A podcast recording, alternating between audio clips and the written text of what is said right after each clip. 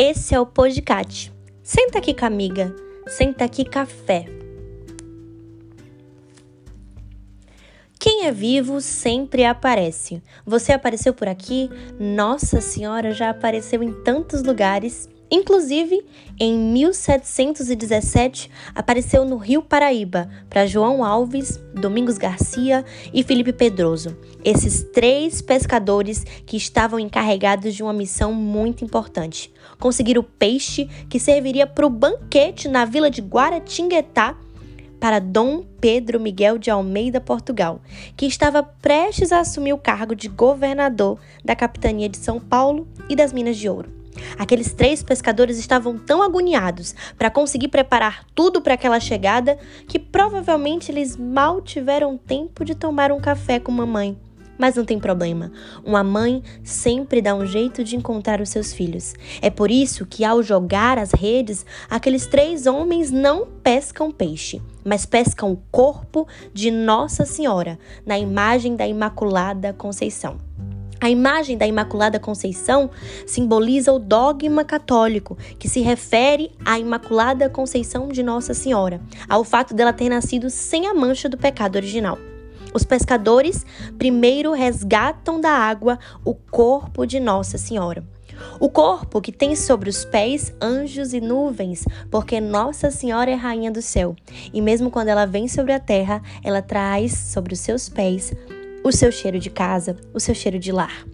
O corpo, que também tem uma serpente quase imperceptível debaixo dos pés de mamãe, porque só vê, só reconhece a força do leão escondida na doçura de Maria, aquele que se aproxima, aquele que tem intimidade com ela. Nesse corpo também tem mãos juntas, orando na altura do coração, mãos unidas umas nas outras. E sabe quem estava dentro dessas mãos? Eu, você, João, Felipe, Domingos. Cada um de nós estávamos guardados sobre as mãos de mamãe, sobre as mãos daquela que não tem pecado, para que quando Jesus fosse descansar no peito de sua mãe, ele ouvisse não apenas as batidas do seu coração, mas também os sussurros, os gemidos e os pedidos de cada um dos filhos de Maria que somos nós e que estamos sobre as palmas de suas mãos. No corpo de Nossa Senhora tem uma meia lua sobre os seus pés. Lua porque ela não brilha por si mesma, ela brilha pela luz do sol, que é o seu filho escondido no ventre. E lua também, porque na escuridão do nosso pecado se levanta aquela que não tem mancha, aquela que é pura e brilha uma nova esperança. Depois, ao jogar a rede mais uma vez, eles resgatam a cabeça. A cabeça que é o próprio Cristo, cabeça da igreja. Então, a mãe, que é o corpo da igreja, nos permitiu conhecer a cabeça que é o próprio Cristo. Unidas as duas partes, está ali a Imaculada Conceição, que sim, também vai nos servir um banquete, mas não um banquete apenas para Dom Pedro que está chegando naquela vila, mas um banquete para cada um de nós que deseja viver uma vida plena e abundante nesta terra. O banquete do Cordeiro, o banquete dos miseráveis. Aquela imagem de Nossa Senhora negra encontrada no Rio Paraíba soa para aquele povo que se parece com ela um convite para também se sentar ao banquete. Inclusive porque um dos primeiros milagres de Nossa Senhora Aparecida foi a libertação do escravo Zacarias, que após ser recapturado depois da sua fuga, pede para o feitor para rezar aos pés da santa. E ao se ajoelhar, tem as correntes partidas, sem nenhuma explicação. Mamãe também deseja soltar as amarras que nos prendem e nos libertar enquanto escravos do pecado. A Santa Mãe de Deus no Rio Paraíba, Nossa Senhora Aparecida, também deseja tornar-se visível para cada um de nós. E depois de algum tempo daquela imagem e daquela devoção ser espalhada, Nossa Senhora recebe um presente um manto, um manto azul com a cor do céu, tecido com alguns detalhes em ouro que simbolizam o tesouro da fé que encontrou uma mãe. Porque onde está o seu tesouro, também está o seu coração. E o tesouro de Maria não era desta terra, não é desta terra, mas é do céu. Aquele manto que cobre Nossa Senhora e que cobre tantas outras titulações de mamãe não é apenas pano, não é apenas tecido, mas é a sombra do Altíssimo, porque assim diz o anjo ao encontrá-la e fazer o anúncio.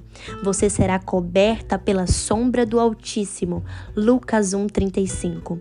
O manto que cobre Nossa Senhora é a própria mão de Deus.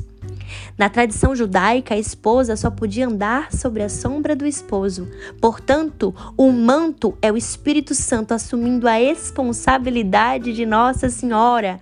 No chamado, no anúncio do anjo já existia a presença, a Shekinah de Deus envolvendo uma mãe em plenitude. Aquele presente, a imagem da Imaculada Conceição, é um lembrete que Nossa Senhora não deseja ser santa e sem pecado sozinha, mas que com seu manto ela deseja nos cobrir. Com seu manto ela deseja nos envolver, porque ela também é a mulher do Apocalipse, revestida de sol, e o sol é o próprio Jesus. Ela é revestida de Deus, ela é o mais próximo de Deus e o mais próximo de nós. E por isso, nós não somos mais servos, mas somos príncipes. Em Portugal, nenhum rei e rainha usa mais a coroa, porque todos eles a colocam sobre os pés de mamãe. Que nós também saibamos hoje entender que as vestes de Maria é sempre o menino Jesus. As vestes de mamãe sempre é a imagem de Deus. Ela se esconde sobre o manto que é o seu filho, ela se esconde sobre a graça do seu filho, ela se esconde sobre a glória do seu filho. Quando Nossa Senhora olhou para o seu guarda-roupa e pensou, vou descer na vila de Guaratinguetá, ela pensou, eu vou descer vestida de Jesus. Eu vou descer vestido daquele que nos libertou. Eu vou descer com a libertação dos meus filhos. Assim como o Espírito Santo é a vida de Deus e ele está sobre Nossa Senhora, ele é o hálito, sopro que vive dentro e fora de mamãe e dentro e fora de cada um de nós, ele também deseja nos revestir, nos cobrir e com a sua sombra fazer novas vestes, uma nova sandália e um novo anel para os nossos dedos, porque ele também deseja ser um com cada um de nós. Quando a sua boca provar do café hoje, lembre-se que por causa do sacrifício de Jesus, a sua boca agora também é boca de Deus.